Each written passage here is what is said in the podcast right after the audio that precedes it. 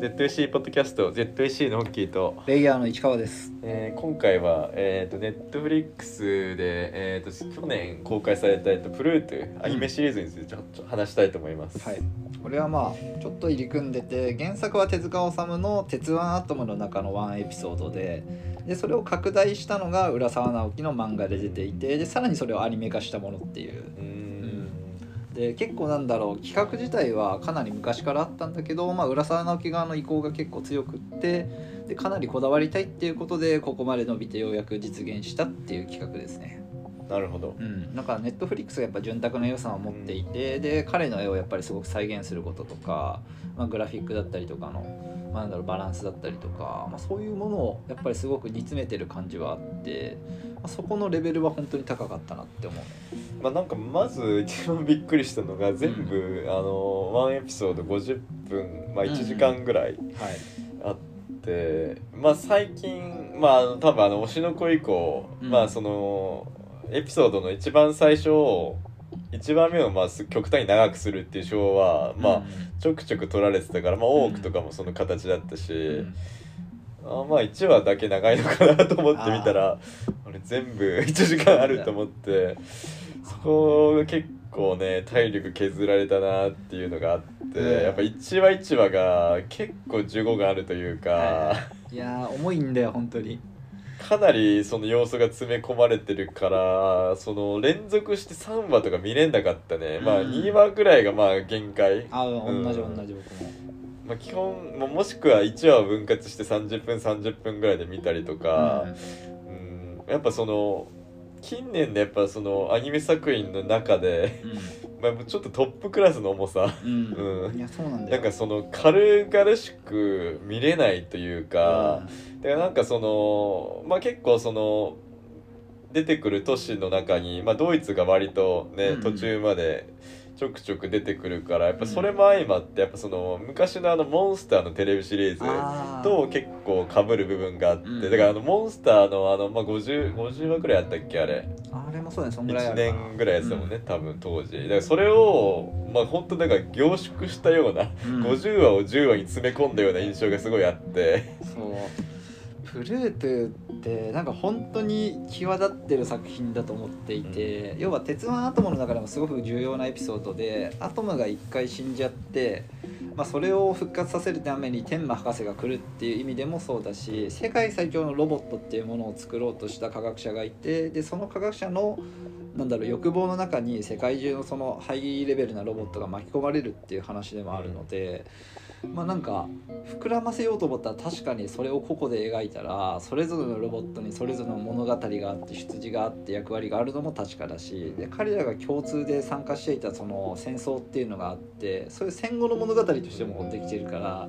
やっぱそのそこの厚みの設定が浦沢直樹がさすがあで,、ーうん、でそのことによってものすごい肉付けをされてるんだよね。だから「鉄腕アトム」のアニメだと多分2話ぐらいのエピソードでしかないんだけどそれをやっぱりあの長さに引き伸ばしてかつなんだろう飽きさせないっていうのがやっぱ浦沢直樹の手腕でそれと真っ向から向き合っちゃったっていうのがまあ本当にすごい。そうだよね。まあ本当にいろんな要素が入っててレイヤーとしてやっぱその広角の要素もあるし、でまあそのブレードランナー的刑事物の要素もあるし、もうなんかいろいろんなものが渋滞しててただね見れちゃうんだよね。言ってもそれをなんだろううまくふ分けできてるから、うん。それぞれのロボットだったりとかにエピソードだったりに、うん。まあそうだよね。そう。作品としてはすごいまとまってるんだけど、うん。うんだから多分 SF 好きな人は確かにそういう意味では結構悩むっていうか混乱するところもあるのかも。うん。うんなんかやっぱりアトムの世界で結構テクノロジーのレベルとかがすごい細かく設定されてるわけじゃなかったりするからまあなんかアトムの性能とかに関してもそうだしやっぱ彼のなんか異常な力強さというか、ううんんその辺に関しても、まあ、なんか絵でなんだろう描かれると、まあ、アトムのあのぐらいの解像度だったらすっきりはしてるんだけどやっぱあれをリアリティのある絵でやろうとするとなんか浦沢直樹はそこもすごいうまくやったなって思うのよ。まあ、ゲジストの手から出るゼロニーム弾のギミックだったりとかもそうだしあの電子銃とかも原作だとやっぱりその辺ってもっとゲジストってメカメカしいロボットででドイツの、まあ、なんだろう刑事ロボットなんだけどやっぱりなんかその第二次大戦みたいな状況の中で秘密警察的に動き回ったりとかそういうものを割とモデルにしているから探偵的な部分の要素もあったりしてで結構なんかその影があるキャラ、うん、で彼のその影みたいなものをうまく拾ってゲジヒトっていうキャラをまず作ってでそのゲジヒトが中心になることでアトムっていう存在をちょっと抽象化してるっていうのがすごくいいところなんだよね。そうだよね。まあなんかなかなかアトム自身はちょっと出てくるまでに間があるもんね、うん。そうそうんでやっぱりあの世界の中でも世界のトップレベルの高度な AI を持ったロボットが何体かいてでその中でもゲジヒトはかなりやっぱり優秀な方でそれがアトムと出会うことでさらに加速する。でそのロボットと人間の境目がないぐらいにまあなんだろ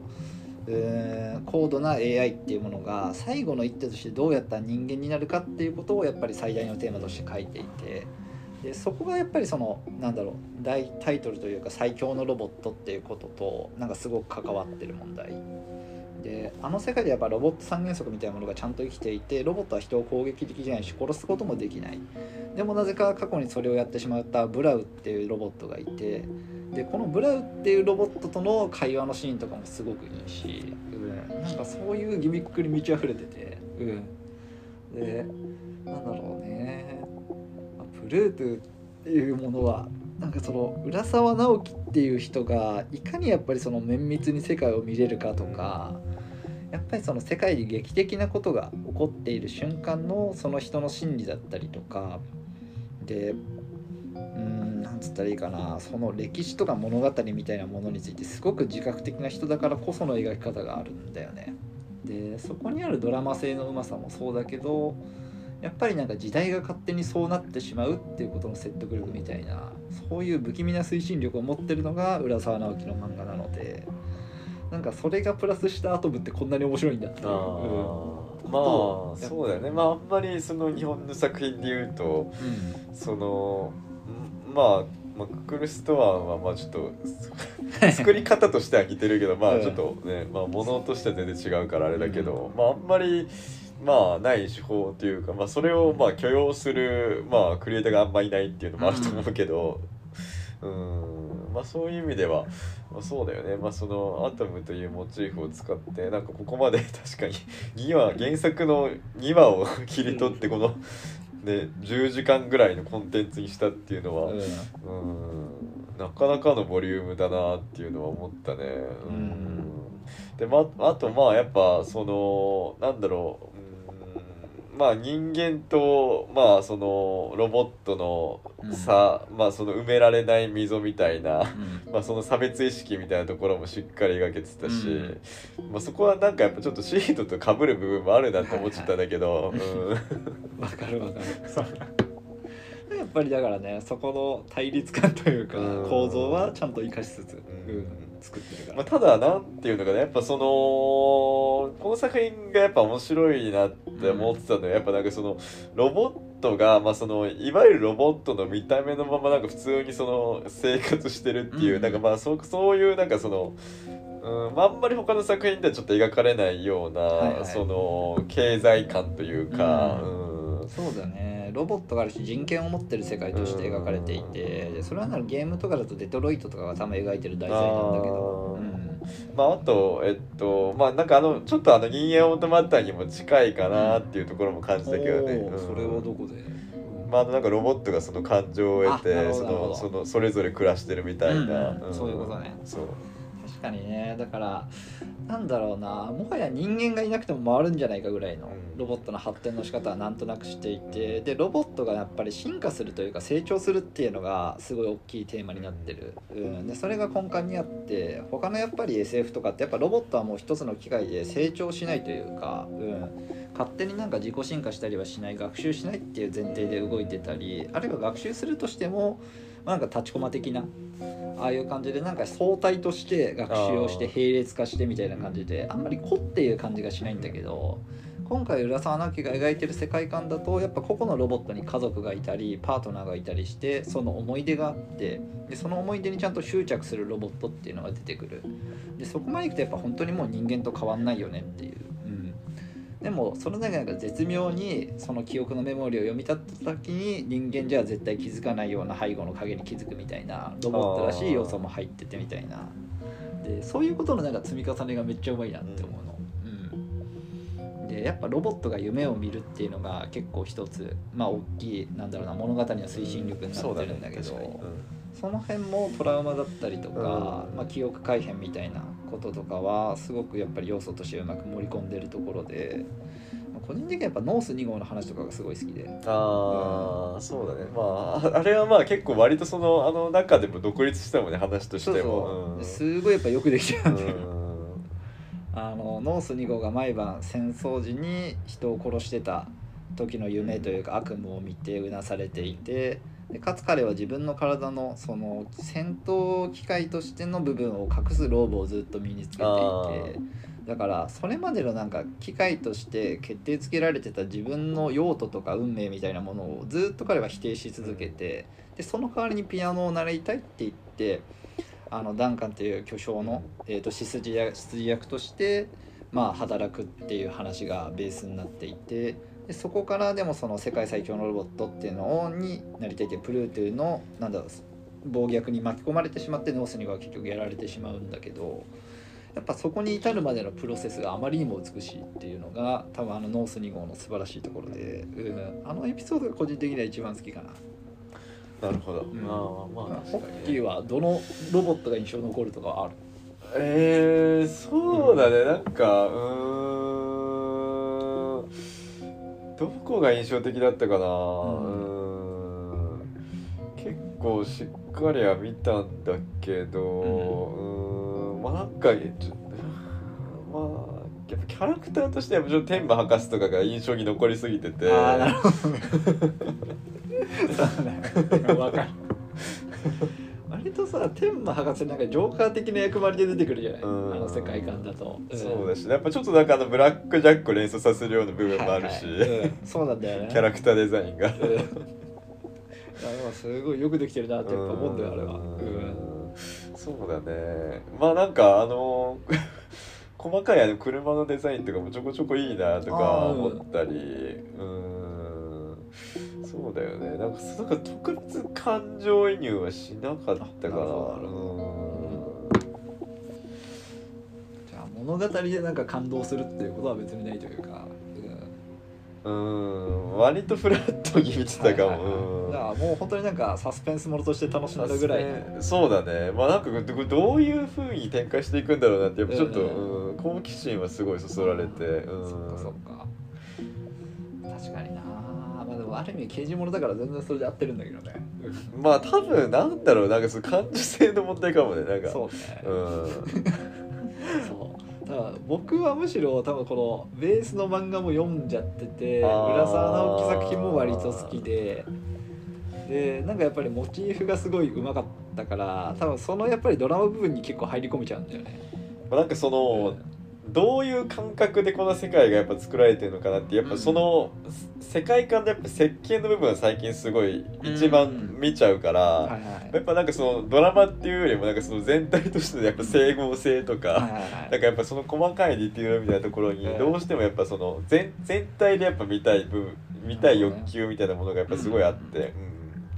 ちょっとそういう意味では見てる視点が若干違ったのかなっていう感じは、そうだね。うん。僕は多分割とそこはもう漫画読みすぎちゃって解像度だいぶ高く頭の中に入ってるから、うん、でもそこの面で言っても結構やっぱりあのお茶の水博士とかの造形が割とリアルにあの鼻はでかいんだけど特徴を残しつつすごいうまくデフォルメされてたりとか。そうだね。であの人のなんか自宅がちょっと古めかしい感じになっててうん。むしろそれがなんだろうリアルだったり、まあなんか本当にギリギリのラインでまあ手塚治虫感を残してるなっていうのは。うんでまあまあ一緒まあブランドとかのエピソードもうんうん。ブランドとかヘラ,、まあ、ヘラクレスはちょっとあまりにも罵倒すぎるなと思ったんだけど。でブランドもあのメガロボックスに出てくるあの、うんえっとし2期えっとシーズン2期目の、うんえー、2期目でちょうどこの移民系のボクサー出てきたね。確かあのメガロボクサー。そこの結構キャラクター造形となんか被るなーっていう部分はあってなんかいろいろちょっとそのレイヤーを重ねて見てたかなって、うん。だからエプシロンもなんとなくちょっとはい。どどっかで見たことあるなみたいな感じがやっぱりあったし、うん、なんか、うん、なんかそこら辺をまあなんかうまいこと活用してなんかその、うん。キャラクター造形を組み上げたのかなっていう感じあはーあると思う、んあると思う。多分てかそういうのがやっぱりすごい得意な人だから、うん。浦沢直樹は。うん。まあでも、うん、まあそれがゆえにちょっとやっぱりそのアトムとウランの名前がまあ今見ると引っかかるっていうのはやっぱあったのかもしれない、どうしてもね。うん、ちょっとなんかうん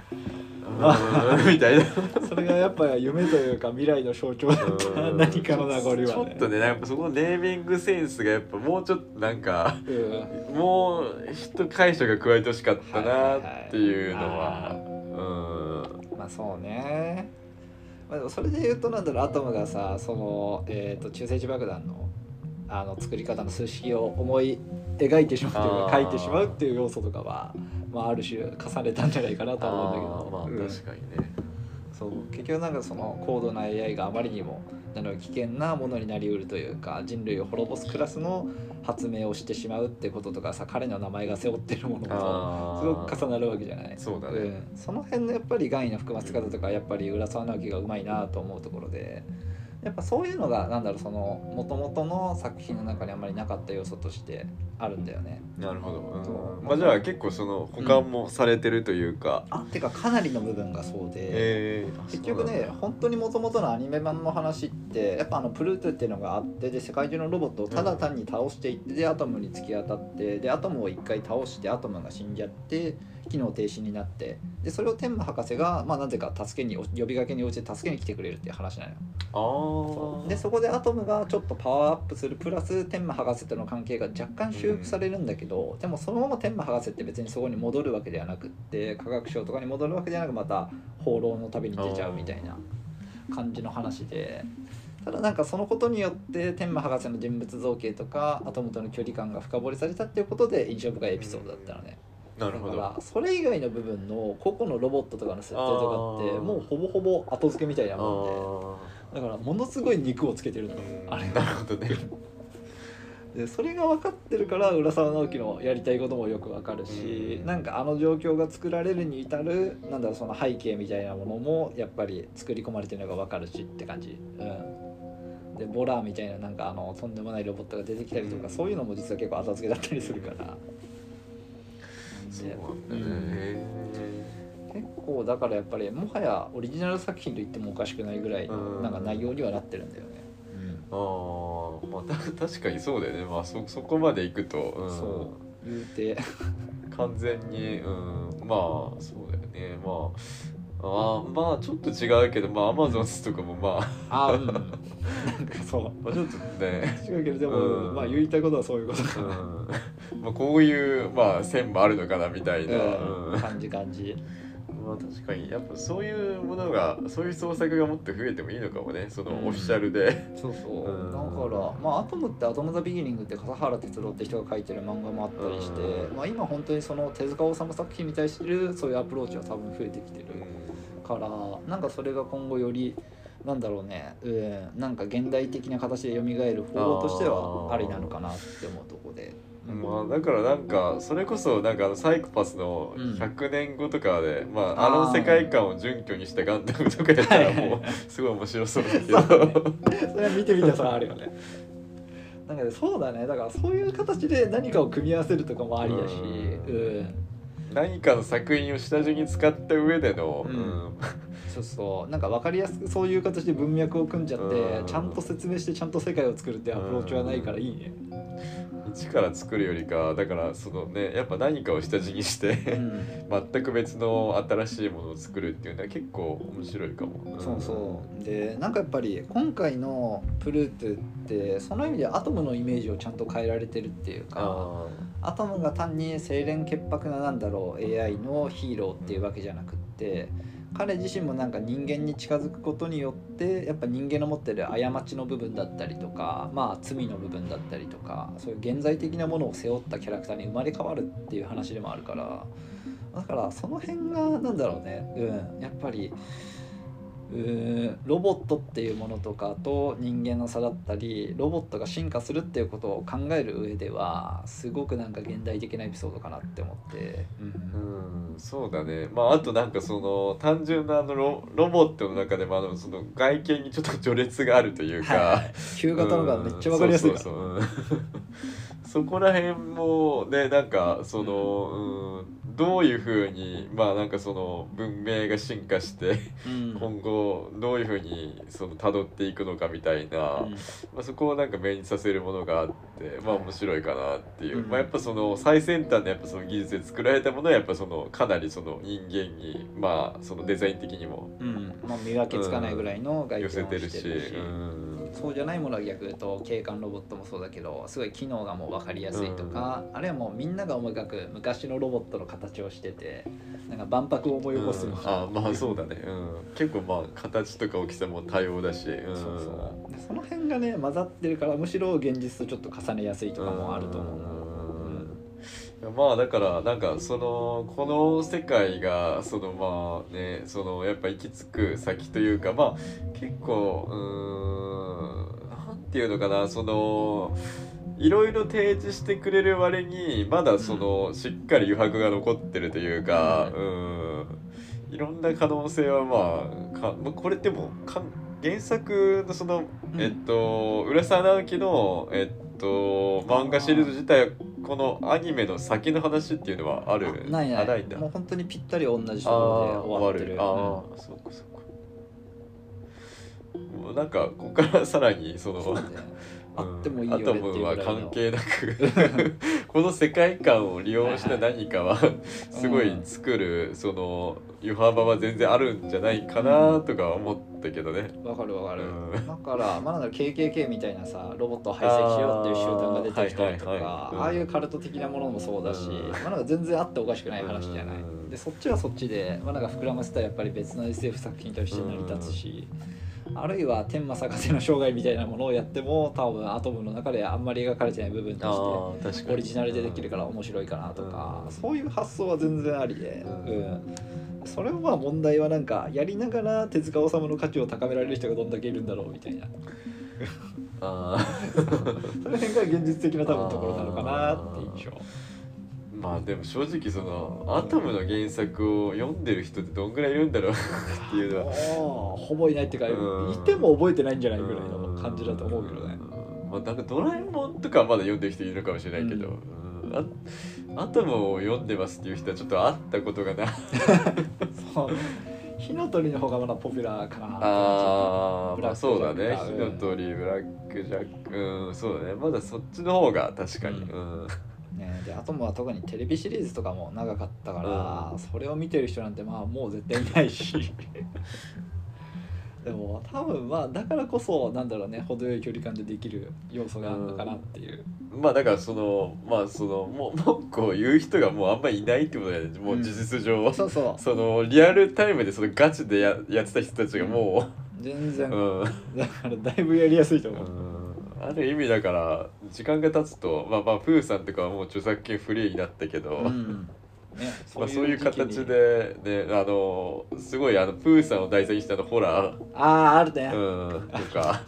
まあそういう形でやっぱまあその、はいはいうん、時代がそのねその作品の概念をまあ更新していくみたいなことは、うん。まあ、今後どんどん起きていく可能性はあるよね。ねうん、で手塚治虫はまあそういう立ち位置にいると思うし、まあ、彼自身がなんだろう神話とか古典映画とかすごい好きな人で、まあ、シェイクスピアとかも多分好きだし、でそういうものをなんか学んできた人だからこその、うん、なんかやっぱり結構深い物語にちゃんとなる要素は持っている、うん、なんか本当に人間というものを見つめた上で SF を考えるとか未来を考えるっていうことをなんかあの人はやっぱちゃんとできていて。だから火の鳥もなんか物語の結末があってそこに至るまでのいろんな時代を書くみたいなああいう話が作れるわけだしね。でそこの根幹にあるのはやっぱ割と人間は変わらないっていうか、うん、人間である限り変わらないっていう多分感覚だと思うからまあなんかいろんな作品でやっぱその似たようなテーマ扱おうとするけど、まあ結局まあやっぱその行き着く先はまあそこになるのかなっていう。うーん。だからそうじゃない未来をむしろ描きたいっていう人が多分皆さんが広角とかであーそうだね。やっぱその人間性を捨てた未来を描く人がやっぱ明らかに少ないもんね、うん。SF の中でも。そう。だからそこに関してはねなんか一末の不満といううか、んまあ、逆にだから2045みたいな広角の、うん。うんああいう結末を迎える作品があってもいいしあーむしろ確かに。マトリックスの世界に行っちゃうみたいな。そう。そういうものがあったとしても僕は全然いいと思うので。てかまあ個人的にはそういうものが好きだしそういうものを書きたかったりするしっていうことは思うかな。なるほど、そうだね。まあマトリックスもあの続編かねっていうのはちょっと思うところはあったけど。そうだね。そこに関してはもうちょっとねまあまあまあって感じで。すうん。まあいい場合もあればって感じだよね。うん悪い場合もまあ、ターミネーターシリーズなんてもういつまで経ってももうん。う、まあ、3以降何も乗り換えられないしね、うん。3がなんかもうだんだんそのいいものになってきちゃってるもんね最近、最近割とそういう話聞く。うん、3が案外ちゃんと作れてたみたいな、うん。まあ良かったんじゃねえかみたいな。まあ個人的にはその後のあのクリスチャン・ベールうん。の単発の単発になっちゃったやつも好きっちゃ好きなんだけど、世界観はね、はい。世界観ってまあそのいろんなターミネーターのデザインが出てきたのがまあうん。結構面白かったし。でそれ以降のやつは見てなくて。うん。うん。難しいよね。そこはあんまりこすられてもっていうのも思っちゃうし、うん。まあなんかその半径持ってる会社も結構転々としてて今ちょっとどこにあるのかな。なんかそんな状態なんだ。そうなんか3であれ 3, フォ3までフォックスで作ってるのかな確か、でその後ワーナーに確か行って、うん。でもうこけまくってから手放してでそっからなんか、多分2点3点ぐらいしてて。不遇のシリーズになっちゃって、うん。そうなっちゃうとねなんかよりなんだろう雑なものもできかねないというかうん。劣悪になるからね。だからまあ多分「ターミネーター」も多分落としどころとしてはもう、うん。アニメでやるしかないんじゃないかなって思うけどあーねやっぱもうそのビジュアル現実のビジュアルでやると多分みんな不満を何かしらのポイントで持つから、うん。そうだね。多分。その CG アニメぐらいにして作り変えちゃった方がいいね。二は次元の方が向いてる気がする、うん。もういつまでたっても多分あのシュアルツネッカー問題から多分逃れられないと思うターミネーターに関しては、うん。そうだよな。確かにねまあでもそしたらね、うん、スパイダーバース方式も今できるからまあそうだねスパイダーバース方式かまあもしくはだからまあそのアメリカをベースにしない話とかでもいいけどねもう。確かにね。そのっちの方がよっぽどありかも地域を変えてもう一回やり直すみたいな、はいはいアジアとかアジアとかうん。やった方がむしろね。まあ時代設定を持っていじるとか、ううんん。確かにななんかそのことによる差別化みたいなのって案外ないもんね。まあだからそのなんだろうあのアーサー王伝説ターミネート組み合わせるとかなんかそういうもうむちゃくちゃなことをしたらまあ結構はいはい。面白い。のかなみたいな。マーリンがターミネーターだったみたいな。やばいでしょ。そういうそのねいわゆるまあちょっともうその電気というかまあそのファンタジーの元になってるような話とそのうん。すでにまあそこそこ有名な作品を組み合わせるとかまあそういうまあハイブリッドがどんどん生まれると。ああ面白くあるな、うん。それは、うん。やりだからまあその作り手側としては結構やりがいはあるかもなっていう。うん。確かにね。まあ、あの GOT みたいな世界観にターミネーターがいたらまあ結構異別として面白いし、うん。そうだよね、うんあだからそれこそなんだろう亡国のイージスとかあのジパングとかあの辺のねそうだね。なんか戦艦ごとタイムスリップしちゃうみたいな、うん。確かに。そううん。作品とかそれに近いから、うん。それともっとスケール感でかいやつが長いやつ時間差が古代まで行くみたいな、うん。まあそんなこと言ったらあの、うん。あのエイリアン VS プレデターも作ればいいのになって思うけど確かに。あれはありだもんね全然、うん。なんかプレデター単体の続編作るぐらいならあれをうん。作った方がねっていうのはずっと思ってるけど、ねエリアンプレデターの関係ってすごいハマってたし。さ、うん。案外だからそういうクロスオーバーものはもうちょっと見たいのかもね、うん、確かに。なんかでもそういう時代だなっていう気もするし、うん。うん、まあそうねうん、まあまあそこにあのスピーシーズとかも入れてくれると多分 古参 SF ファンはもう大喜びかなっていう まあそのギーガー文脈で、は いいやなんかけど新参者はどうすんだって感じだよね。俺たちはどんだけ掘ってこなきゃいけないんだみたいそうだね。うんそうだねだから手塚治虫作品も多分なんだろうそのみんなが知ってるが終わるこのギリのタイミングで多分そういう復興とかみんながもしくは忘れたからうんそういうことが多分できるんだろうしそうだね。集まってきてるというかね。でそういうなんか節目でもあるなんか頃合いなんだろうね。はい、はい。そんな感じで。はい、ありがとうございました。ありがとうございました